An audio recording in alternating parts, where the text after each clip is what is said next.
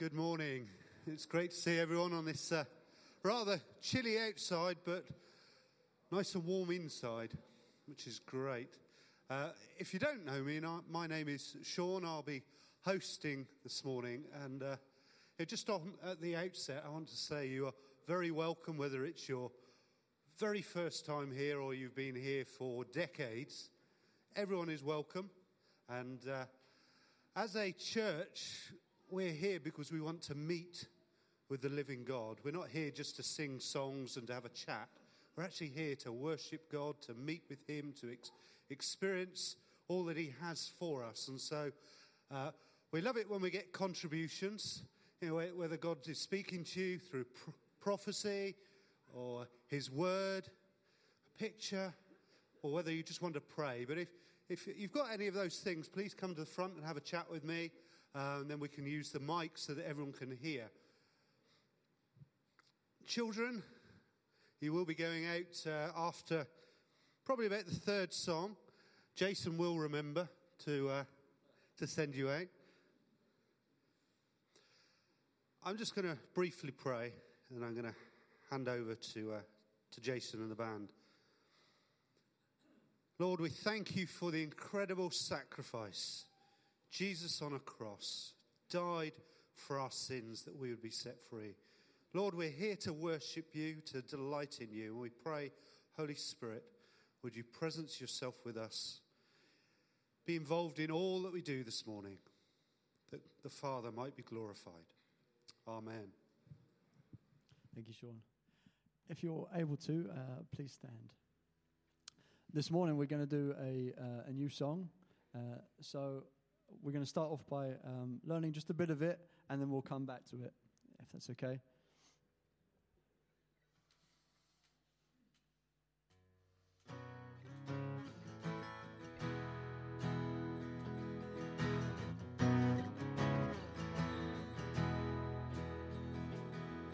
Go tell it on the mountain, the one that we've been waiting King of our salvation. Born on this day, our Savior Christ the Lord. Go tell it on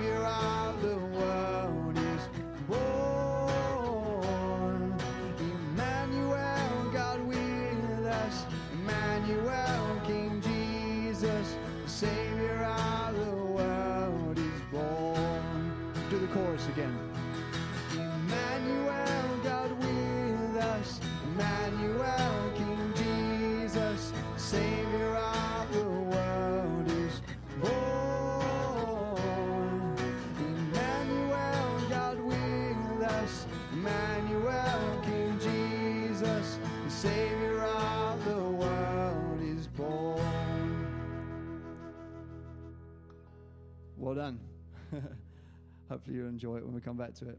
Right, we're going to start this morning by singing Joy to the World.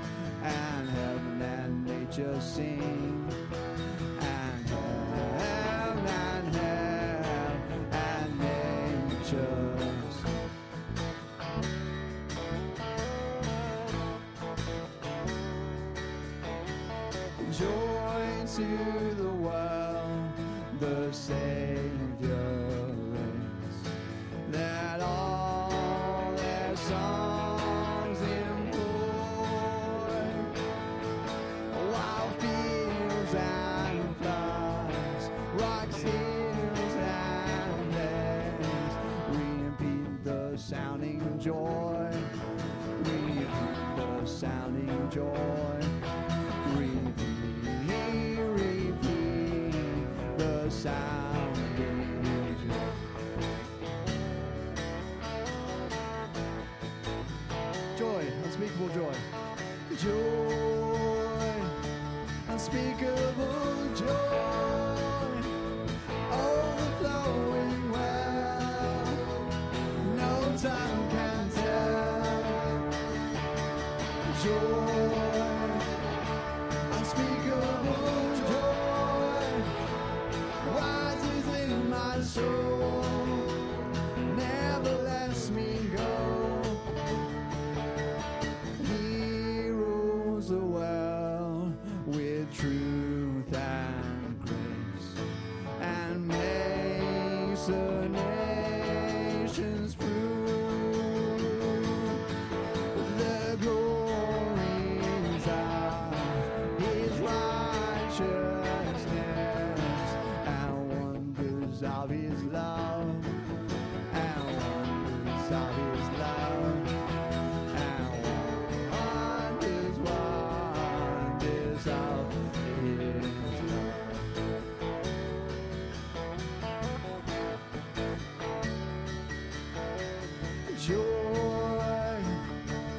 unspeakable joy,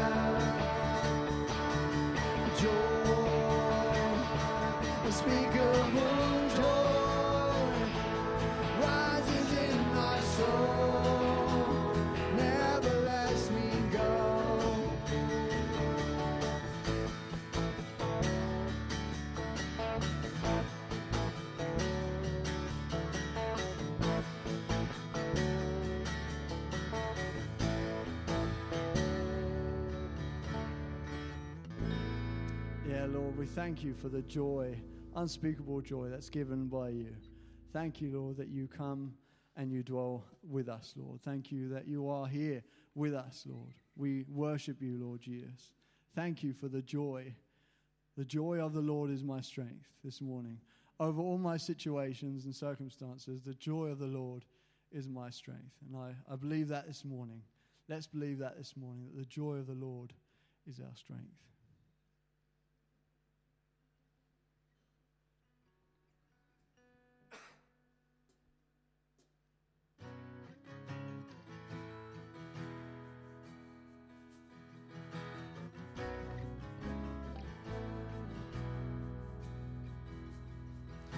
Go tell it on the mountain. The one that we've been waiting for. The King of our salvation. Born on this day, our Savior Christ the Lord. Go tell it on the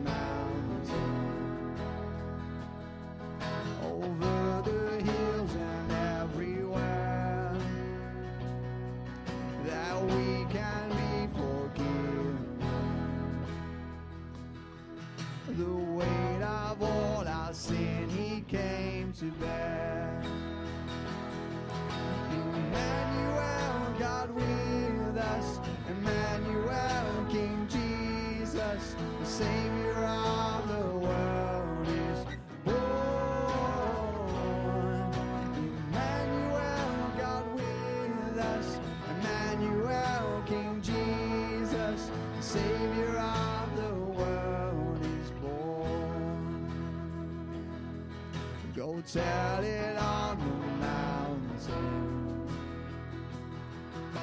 Humbly in a manger lay. Mercy sent from heaven. Angels fill the sky with highest praise.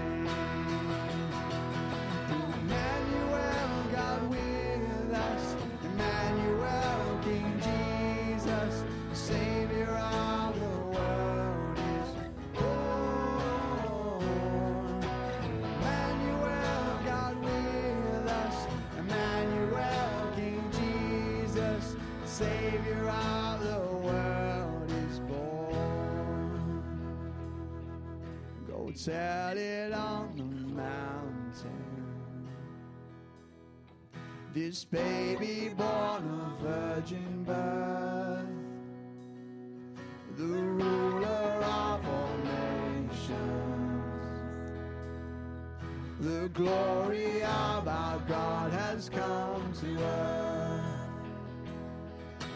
Emmanuel, God with us. Emmanuel, King Jesus, the Savior of the world is born. Emmanuel, King with us. Emmanuel, King Jesus, the Savior of the world is born. Savior of the world. The Savior of the world is born. Savior of the world. The Savior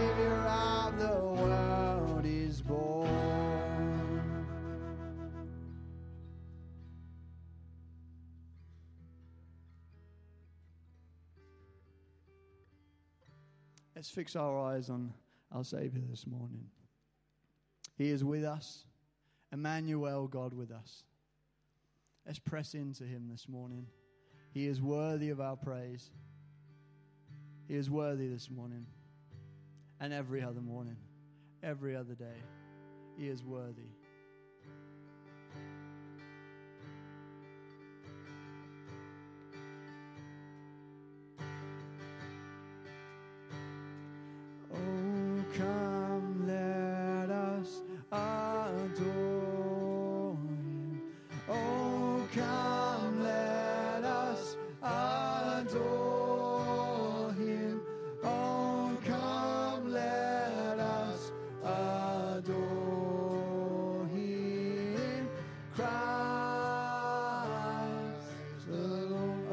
Adore him.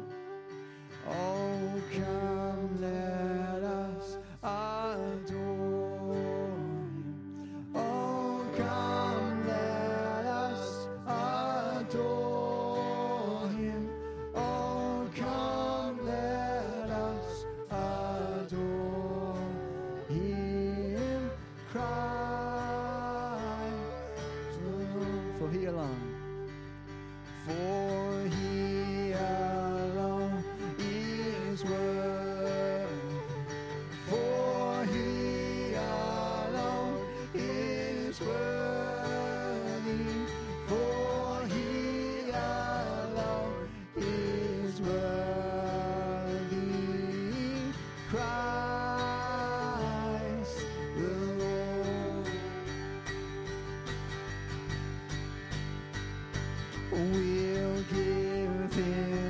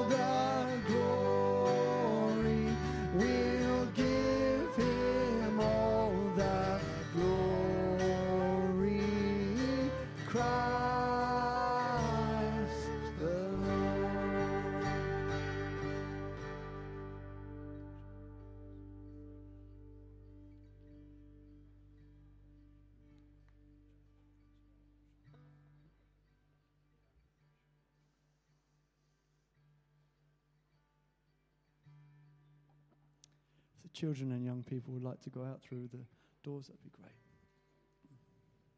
Lord, we want to pray for our young people, Lord. Bless them this morning, Lord. Let them learn more about you and, and hear more about you. We want to pray, would you bless them and encourage them this morning?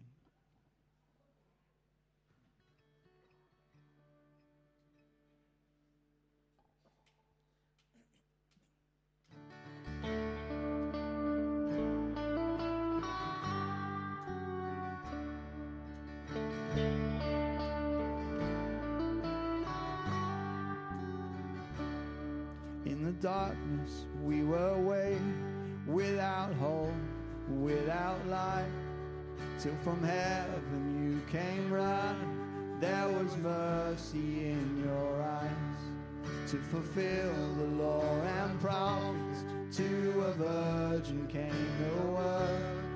From a throne of endless glory, to a cradle in the dirt.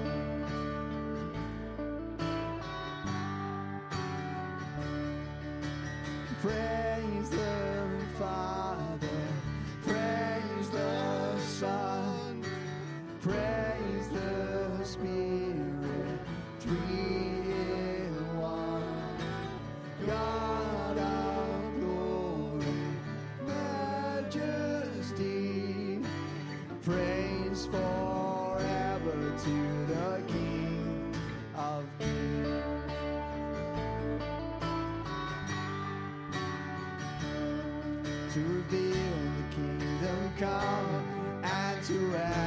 reconcile the lost, to redeem the whole creation. You did not despise the cross, for even in your suffering, you saw to the other side, knowing this was our salvation. Jesus, for our sake, you died.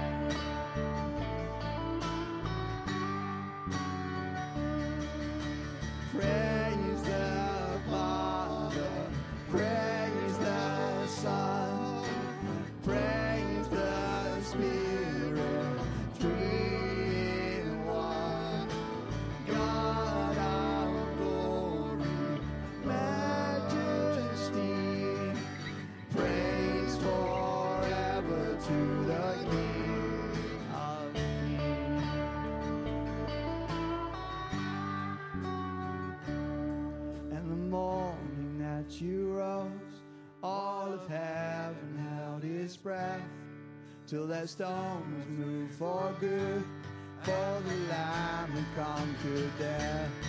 And the dead rose from their tombs, and the angels stood in awe, for the souls of all who come to the Father are restored. And the church of Christ was born, and the Spirit lit the flame. Now this gospel truth of old shall not kneel, shall not faint. By his blood and in his name,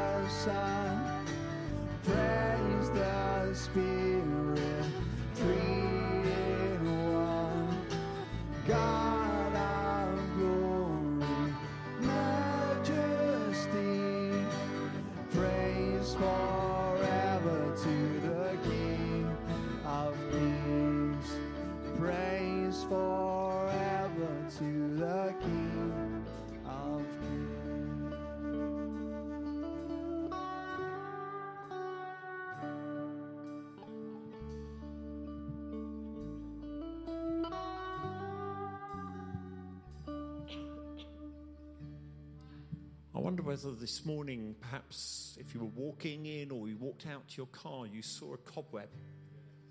Aren't they- amazing? Aren't they absolutely? Oh, they're so beautiful. They're so complex. And you know, they're there all the time. It's just because there's been a heavy frost. It's like light's been shone onto the cobweb, and suddenly you can see this great picture of uh, something that's been, been made over time, which you didn't even realize was there. And as I saw that this morning, I felt the Lord stir in my spirit something. And He wants to speak to some of us who are wondering, is God there? Is God in my situation? I can't see Him. I can't see what He's doing. I don't know whether He's there. And I feel the Lord wants to deposit faith in our hearts this morning to trust that He's at work. But also to ask, Lord, would you shine your light on what you're doing that I might see and enjoy all of your goodness, but I might also know what you're doing? And I feel like for some of us here, we just need to know God's in control.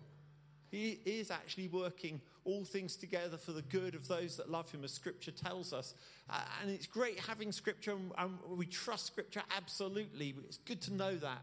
But isn't it good also to let the Holy Spirit shine His light on some things and to help us to actually see what He's doing? So I'm going to pray now, and perhaps you may want to join me. Lord, open our eyes.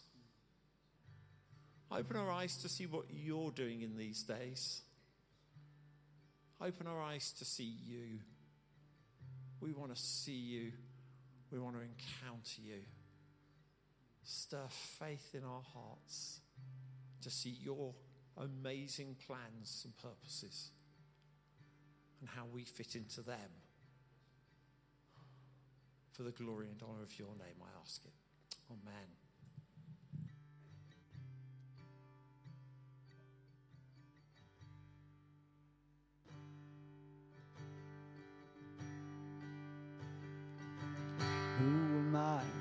The highest king would welcome me? I was lost, but he brought me in.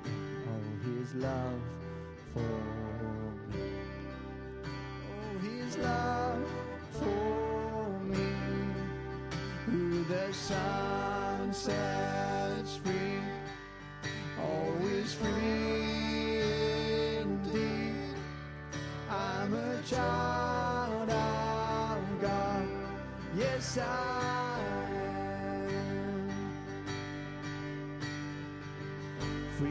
Last, He has ransomed.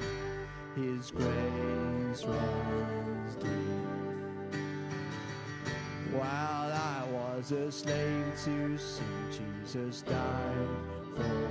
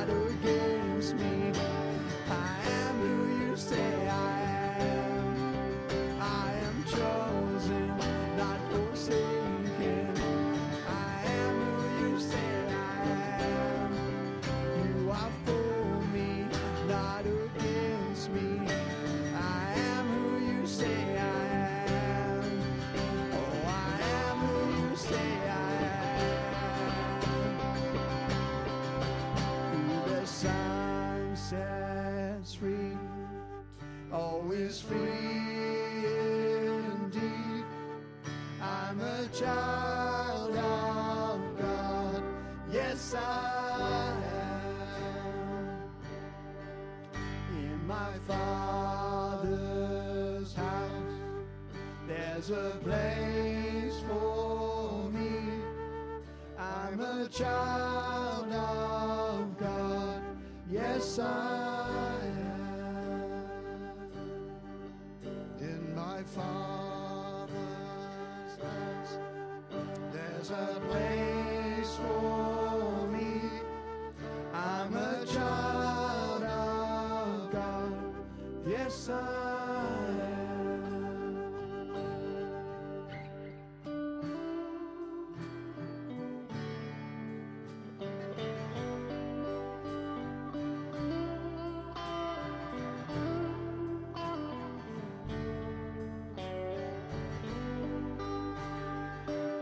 press in this morning. Let God reveal more of Himself to you. Let's wait on God this morning. For He is here, He is with us.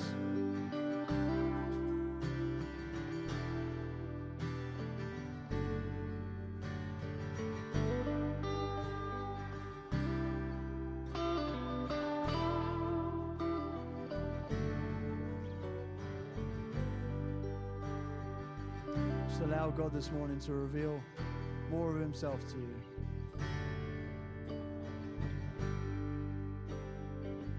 If you're unsure what that looks like, it's okay. Because God meets us where we are.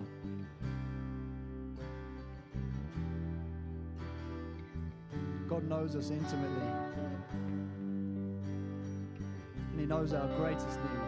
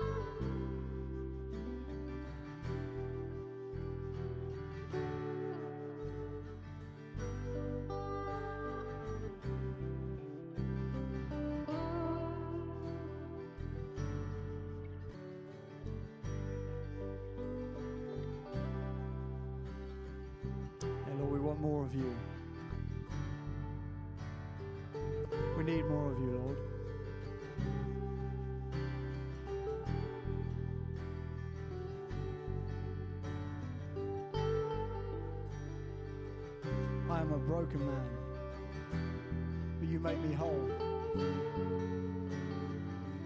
Not by my efforts, but yours.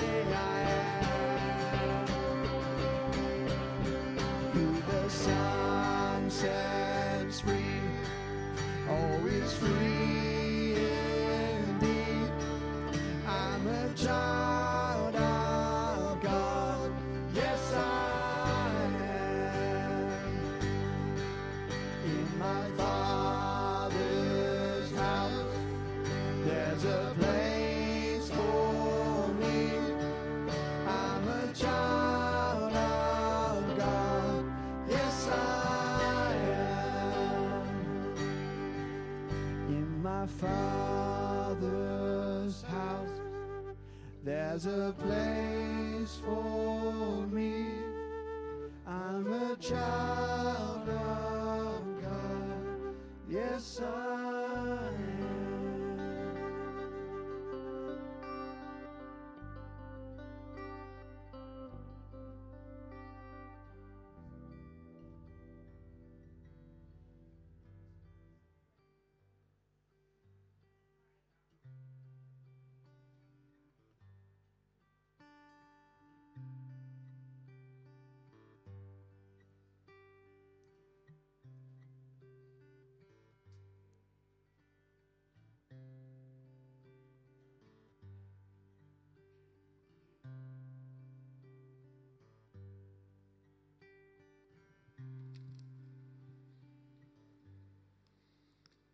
Lord, we thank you that we are your children. Incredible love poured out on us that we might be called children of God. That is what we are. And we just thank you, Lord. Limited as our thanks are, we give it to you now. Thank you. Incredible love. Thank you. Amen. I'd like to uh, take your seats. I'm going to be uh, taking communion. Just as I was preparing for communion, I, I, I was reminded memories. They're funny things, aren't they? Some we can recall really easily. You know, the smallest detail, we remember it all. Others, they seem forgotten in the back of our mind. We'd almost be, you know, think they were gone completely.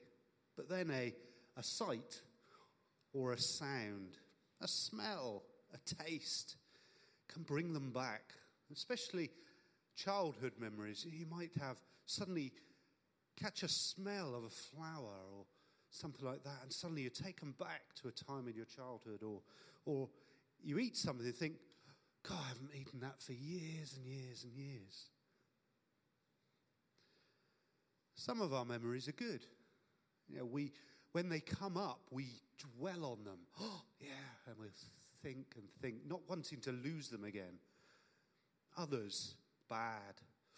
Push it back down. Don't like that. Not going to dwell on that. Communion is a reminder of Christ's death and our salvation. The bread that we eat, a reminder, a picture of his body sacrificed on a cross taking our place, his death, so that we might live. The juice that we drink, a reminder, a picture of his blood poured out to wash away our sins. And this simple meal, it's a reminder for all of us who have received Jesus.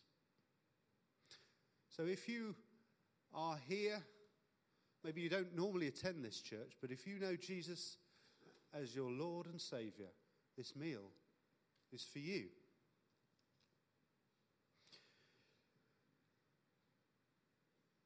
The Apostle Paul wrote in the Bible about pausing before taking communion, a time to assess our lives before God? Are there things, are there sins to be dealt with? Maybe relationships that need restoring. And so we're going to take just a moment to pause now before we take communion and just ask God, where am I with you? Yeah, what do I need to deal with? His sacrifice covers all our sins. But let's just take that moment before Him.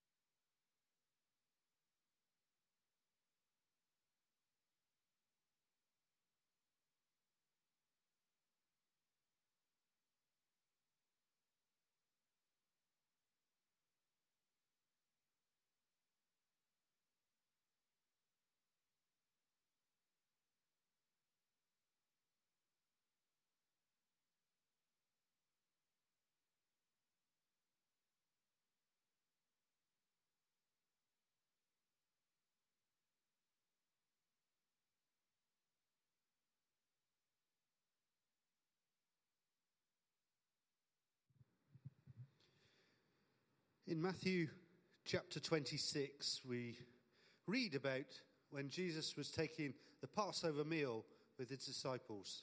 It was just before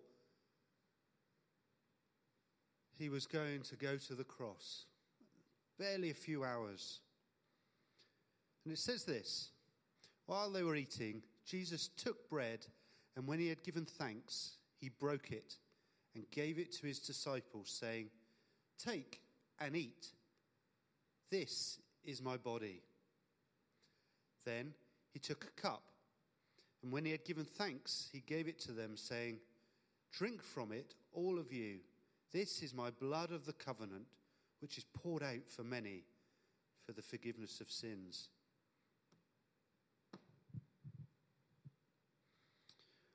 Lord Jesus, I thank you for an incredible sacrifice. The fact that you left heaven and came down to earth, born as a little baby. You walked this earth sinless, perfect. Death had no hold on you, and yet you chose to die in such a horrific way on a cross, body broken, bloodshed, that we might live, that we might not just live, but we might have relationship with you. And Lord, we just thank you for your amazing love that was demonstrated on that cross. Lord, as, as we each take of this simple meal, a little bit of bread and some juice, Lord, may we draw closer to you. May we know more clearly that incredible love for us, that revelation, that salvation that is ours in you alone. And Lord, I pray that even now, lives would be transformed for folk who maybe are unsure of their relationship with you. Oh Lord, draw near through your Holy Spirit. Meet the needs that we have as only you can, Lord. Amen. For those of you who are observant, you will have seen that there are there's a table in each corner of the room, and on it there's some juice and a basket with little bits of bread in it. And if you are gluten free on this table, I'm not sure if it's on the, any of the other tables, but on this table there's uh, some gluten free packets um, that you can take. So the band are going to play in a moment, and while they're playing, please feel free to uh, head off off to the tables. Take some bread and some juice. You may want to take it back to your seat. You may want to just pray with some folk around you. But uh, feel free now to take the next five minutes to, uh, to take communion together. So uh, let's do that.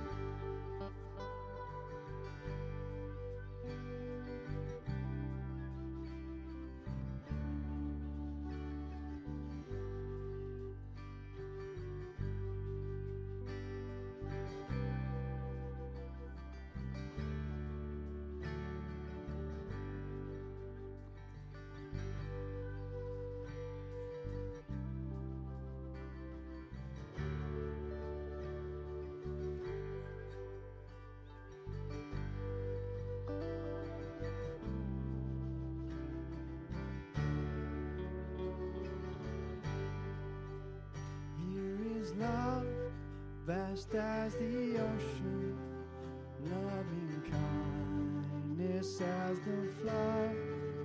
When the Prince of Life, our ransom, shed for us his precious blood, who is love will not remember, who can cease to sing his praise.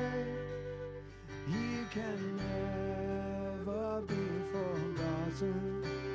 Throughout heaven's eternal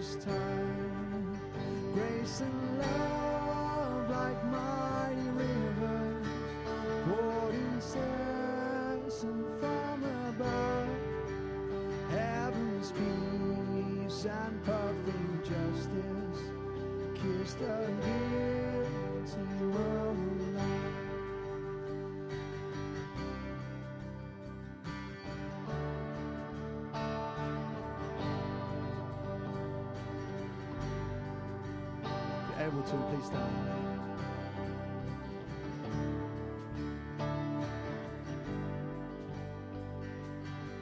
So, if, if you're able to, please stand.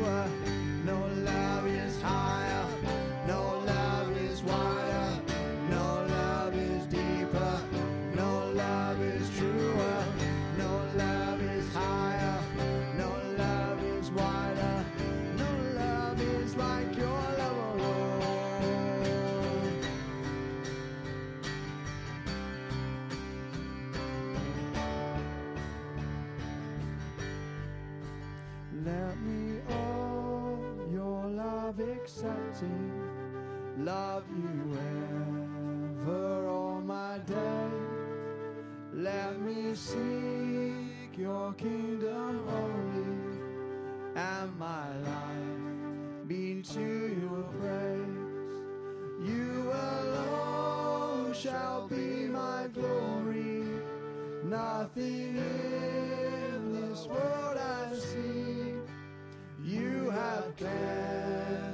sanctified me. God Himself has set me free.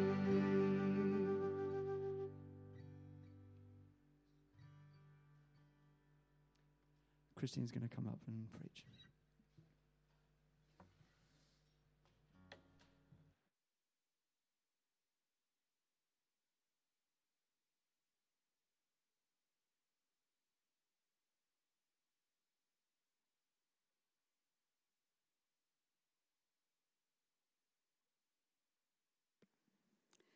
Just get myself organised here.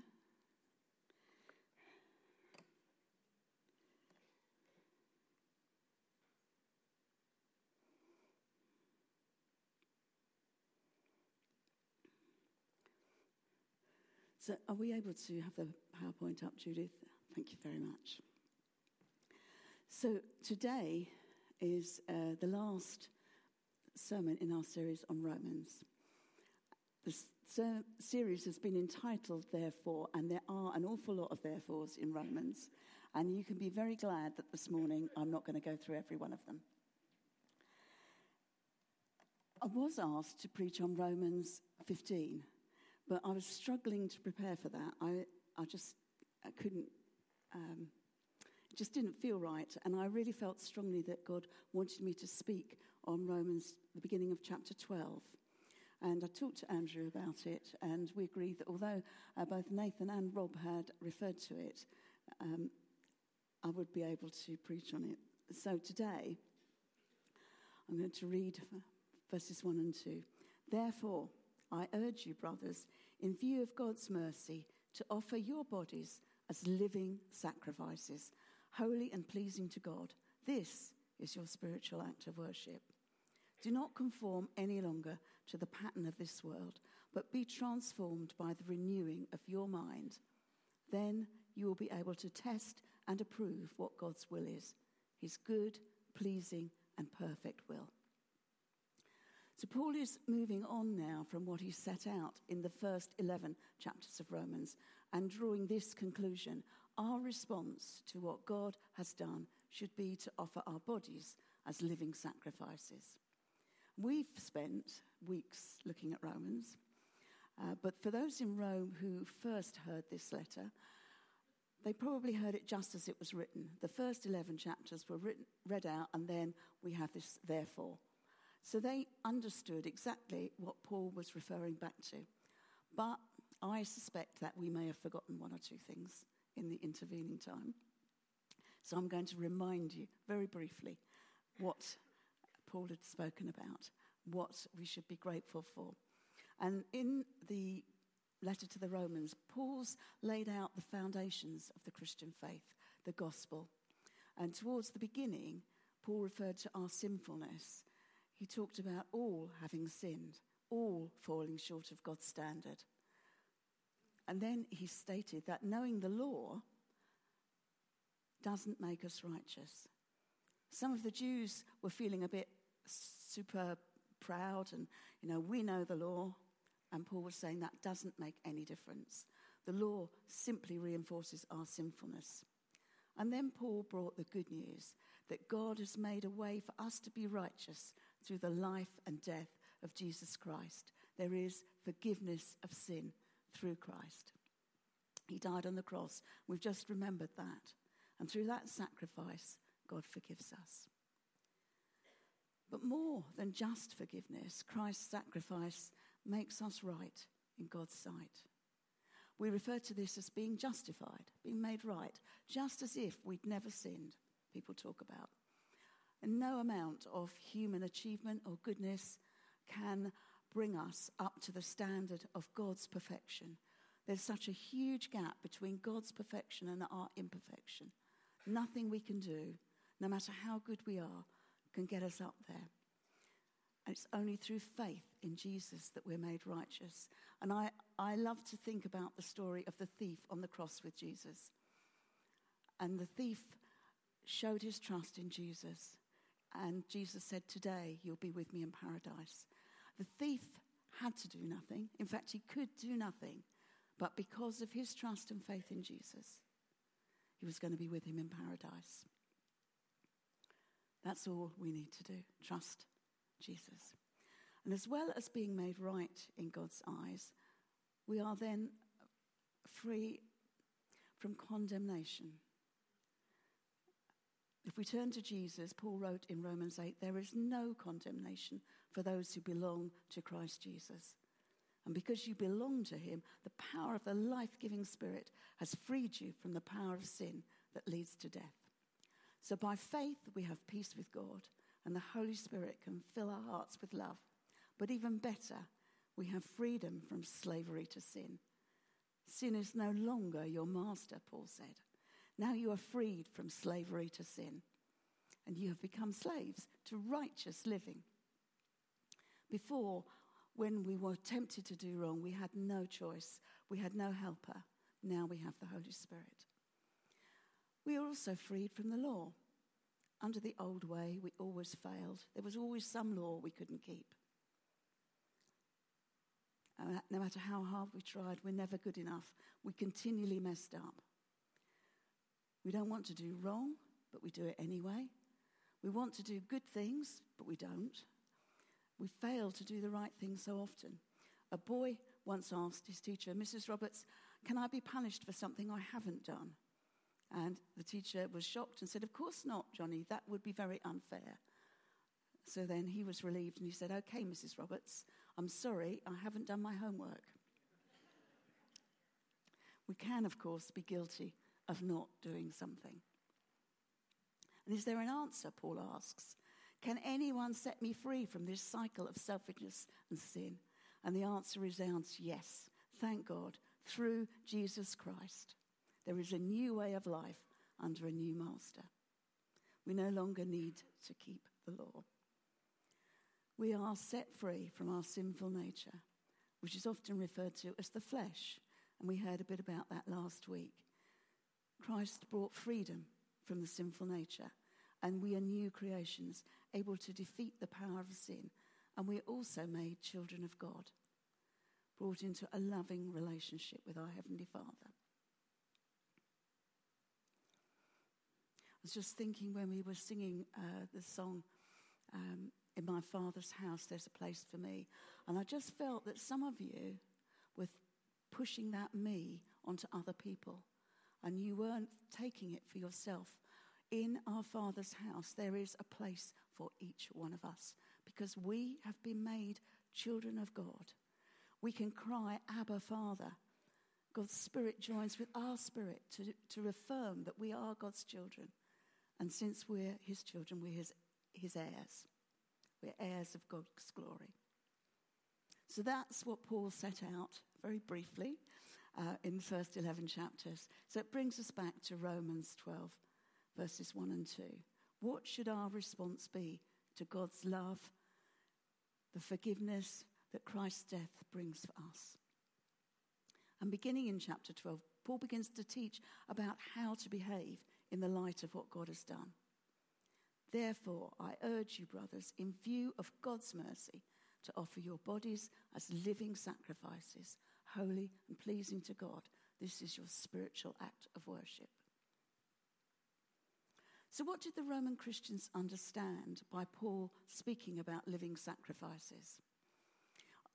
I know how you like jokes, and I tried to find a joke, but all the jokes I could find, the sacrifices died. So, no joke, I'm afraid. Sacrifice was an integral part of religion in the ancient world. It was a means of communication between people and the gods. And m- most religions had sacrifices. And as we've heard, the Christian community in Rome consisted of two different groups of people the Jews and the Gentiles. Um, mainly, the Gentiles would have been Romans, I think. So, what were the differences? Were there differences in their cultural understanding? The Jewish tradition, um, we can read about that in the Old Testament. They understood sacrifice from the perspective of their traditional worship. And at the, the, time that this letter was written, sacrifices of animals and birds were still going on in the temple in Jerusalem. They didn't stop until the temple was destroyed in 70 AD. And there were several different types of sacrifices that we read about in the Old Testament. Some were compulsory sacrifices, and they had to be made when someone had sinned, whether they'd done it on purpose or just slipped up.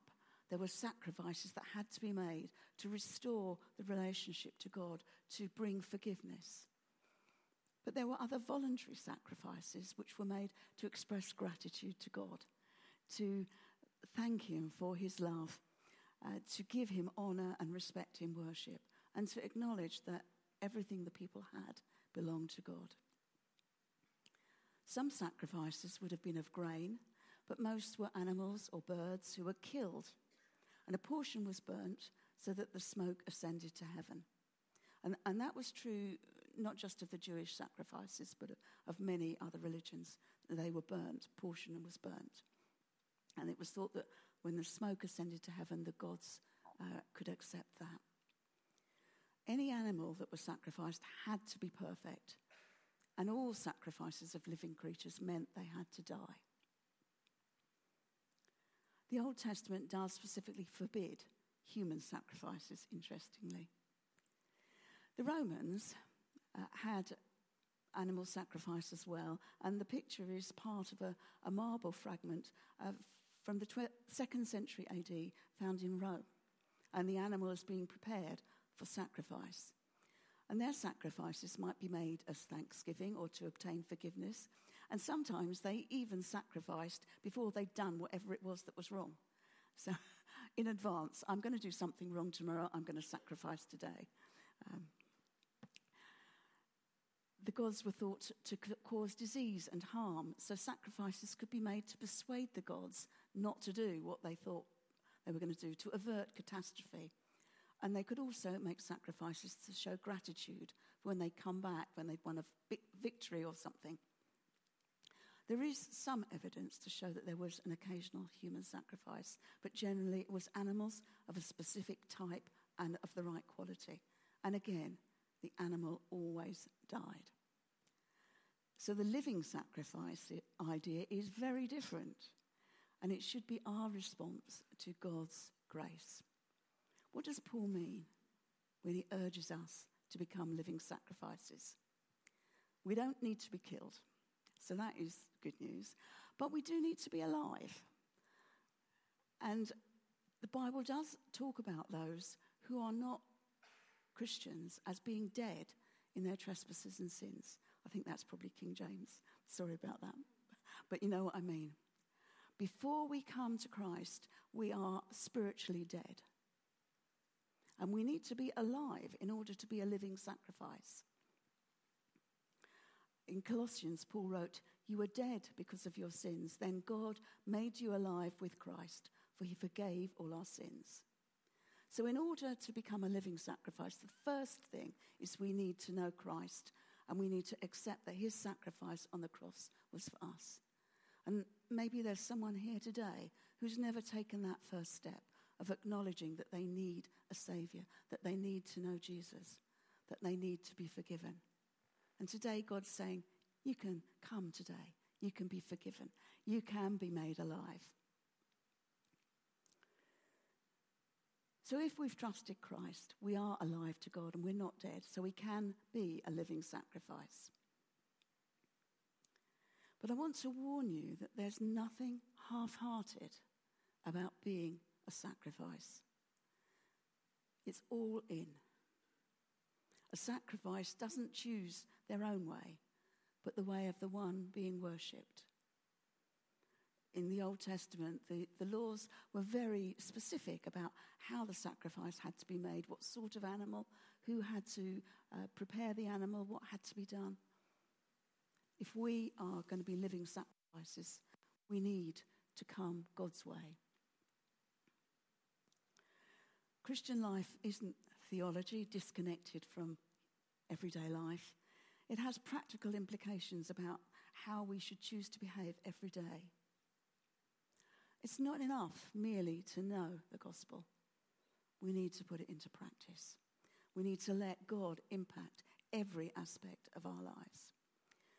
And here, Paul is encouraging us to look at our entire Christian lives, our entire life as an act of worship, not just what we do on Sunday. It's not just what we've done this morning that worships God, it's what I do tomorrow morning, tomorrow afternoon, tomorrow evening, what you do every day of the week, every moment, that can be worship to God if you are a living sacrifice.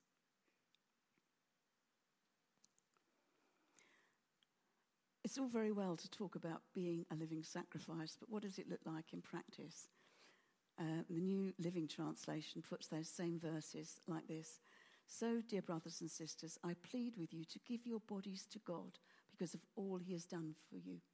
Let them be a living and holy sacrifice, the kind he will find acceptable. This is truly the way to worship him. Don't enjoy, so don't copy the behavior and customs of this world, but let God transform you into a new person by changing the way you think. Then you will learn to know God's will for you, which is good, pleasing, and perfect. We need to be changed. We need our minds to be renewed, to be changed, to be turned from the world's way of thinking to God's way of looking at things. We're no longer to look at life in terms of this world, the, the culture that surrounds us, but in terms of um, God's world, heaven come down to earth, uh, the way Jesus would act when he was on earth. He said, The kingdom of God is near you. That's how we need to look at things. So we need to allow God to renew our minds so that we don't think like the world does. We need to read his word, not just read it, but put it into practice. So when someone annoys you, instead of getting cross, or even worse, getting even, we need to turn the other cheek. In chapters 12 through 16 of Romans are full of little nuggets that Paul has included to help us know what being a living sacrifice might look like. And I'm just going to run through a few from chapter 12. Um, the world's way would be to promote yourself, maybe lie on your CV in order to get that job. God's way is don't think you're better than you really are. Be honest in your evaluation of yourself. That's the way God wants us to think. Paul says, don't just pretend to love others, really love them. We need to be genuine. That's one of our words for this church. And only with God's help, only with the Holy Spirit's help, can we genuinely love others. We are all so different, such different backgrounds. We come up against people who don't think the way we do, who don't like to worship the way do, we do.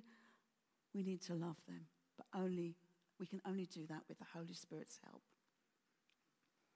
And we also need to love the unlovable. God loves everyone. Paul says, hate what is wrong, hold tightly to what is good. And this is very countercultural. There are all sorts of things going on in the world today where people say, oh, well, it really doesn't matter. It's your truth that counts. Don't get found out. That's not God's way of thinking. Can we be people who stand up for what's right? The world's way of dealing with other people might be to put other people down so that we look better, to take credit for what another has done. But God's way says take delight in honoring each other, promote other people. Give them credit for what they've done. The world's way of dealing with tasks is to take the easy route. Keep out of the way when tasks are being allocated. Don't volunteer. At the, my Remembrance Day service, one of the uh, junior soldiers volunteered to do a reading. And the Sergeant Major said to me afterwards, No one ever volunteers. The world's way is not to volunteer. God says, don't be lazy. Serve the Lord enthusiastically. When something goes wrong, the world looks for the quick fix. Let's sort it out now. God says, be patient in trouble and keep on praying. When God's people are in need, be ready to help them. In other words, don't be selfish, think about others and always be eager to practice hospitality. Why should I always be the one who has people around? Why should I always be the one? God's way is always be eager to practice hospitality. And then we're called to show compassion. Be happy with those who are happy and weep with those who weep. To show compassion. And then the world's way of um, life is to try and climb the corporate ladder. There's, there was something in the paper this week about how Meghan and Harry seem to be being dropped from the, the list of influential, rich, famous people. People think that's important. But God says, don't be too proud to enjoy the company of ordinary people. And then the last thing I'm going to mention is don't think you know it all. It's very practical things. And these are just a few of Paul's suggestions. But you must make up your own mind because God hasn't given us a new law in the New Testament. It's not a new set of rules to follow. These are just hints at the way we should be thinking. He's given us instead His Spirit, who's working to change our hearts and minds from within. All around us, we see evidence of Christmas. And there are a few sacrifices, a few living sacrifices that took place at Christmas. First of all, of course, God sent his son down from heaven. I often wonder was there an empty throne for a while? Just doesn't make sense, really, but I think that. But that was a sacrifice. And then Mary gave up her plans in order to carry Jesus. And Joseph took on Mary, even though he knew she was pregnant, not with his child. And later, they had to become refugees in Egypt because of Herod's fury. They sacrificed their own plans in order to serve God. The wise men traveled for months and brought costly gifts to Jesus just to honor this baby. They were all living sacrifices. They gave up their own way to honor God with their lives. So, my question to you today is Will you be a living sacrifice? Jesus said, If any of you want to be my follower, you must take up my cross and follow me. If you try to keep your life for yourself, you will lose it. But if you give up your life for me, you will find true life. Being a living sacrifice is the way to find true fulfillment, true riches in God. So today, God says, I urge you to present your bodies as a living sacrifice, which is your spiritual worship to God. Will you do that? Will you do that? Let's pray.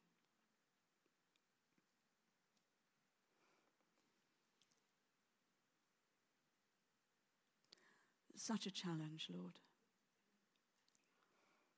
One day we might feel like being a living sacrifice, and the next day we feel like doing our own thing.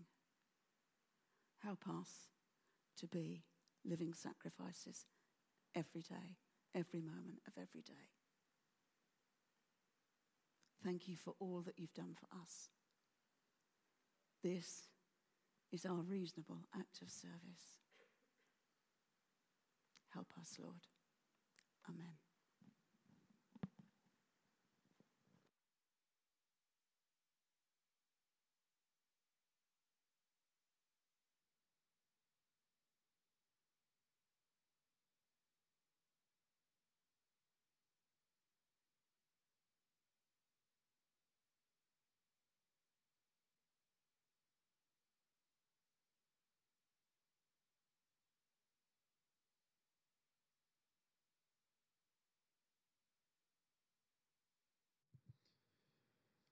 Thank you, Christine.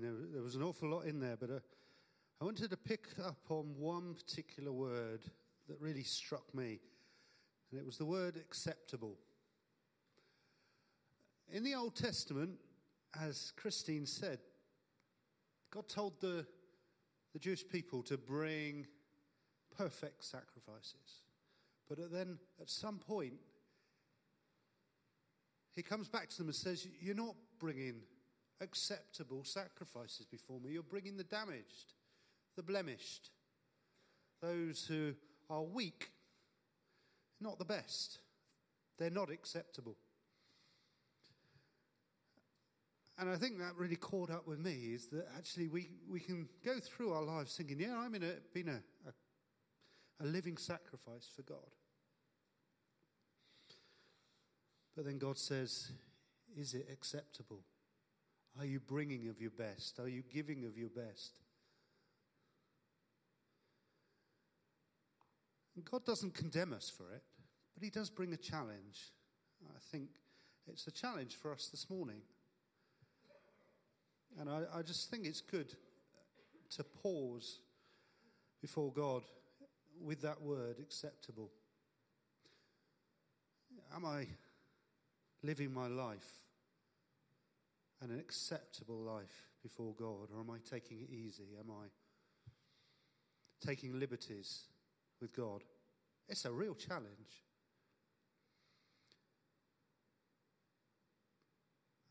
It's good just to pause. Let the Holy Spirit speak into your hearts.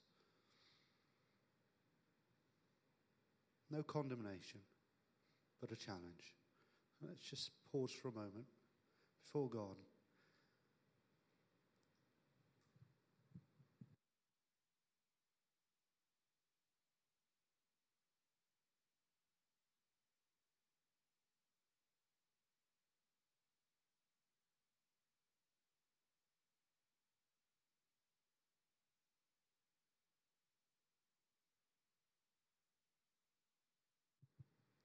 Lord, help us to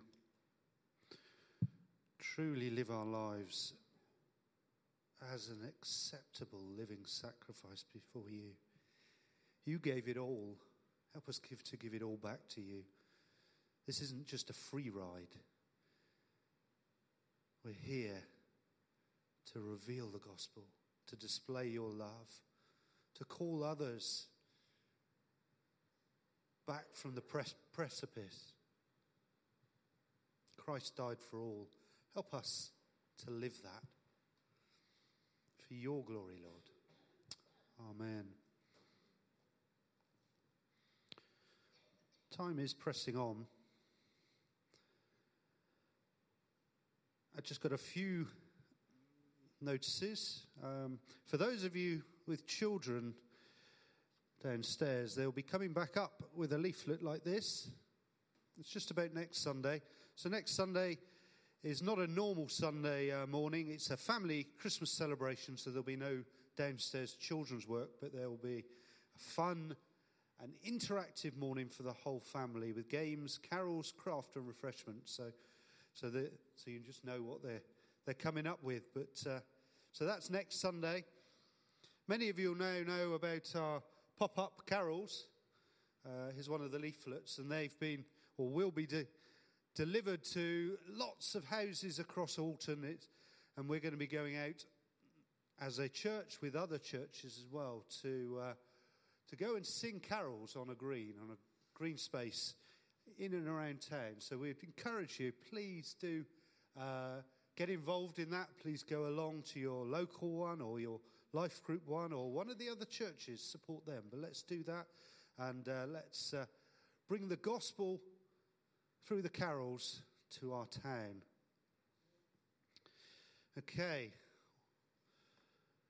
If you are a visitor with us, as I said earlier, you are very welcome. And I hope when you came in, you were met by one of the lovely folk in the yellow uh, polo shirts or harvest gold. And you would have hopefully received a booklet, a welcome booklet. Inside is a connect card. We'd love for you to fill it in and pop it in the box over on the table over there just so that we can get, keep in touch with you. If you didn't get one of those, uh, there are some over the table. Please do take one. And my uh, phone has now gone blank. There we go. Right. Please see our weekly update for anything else. Parents, please go and collect your children now, and we'll have refreshments through. Uh, in the cafe area there. It was wonderful to spend time with you all. Thank you for coming.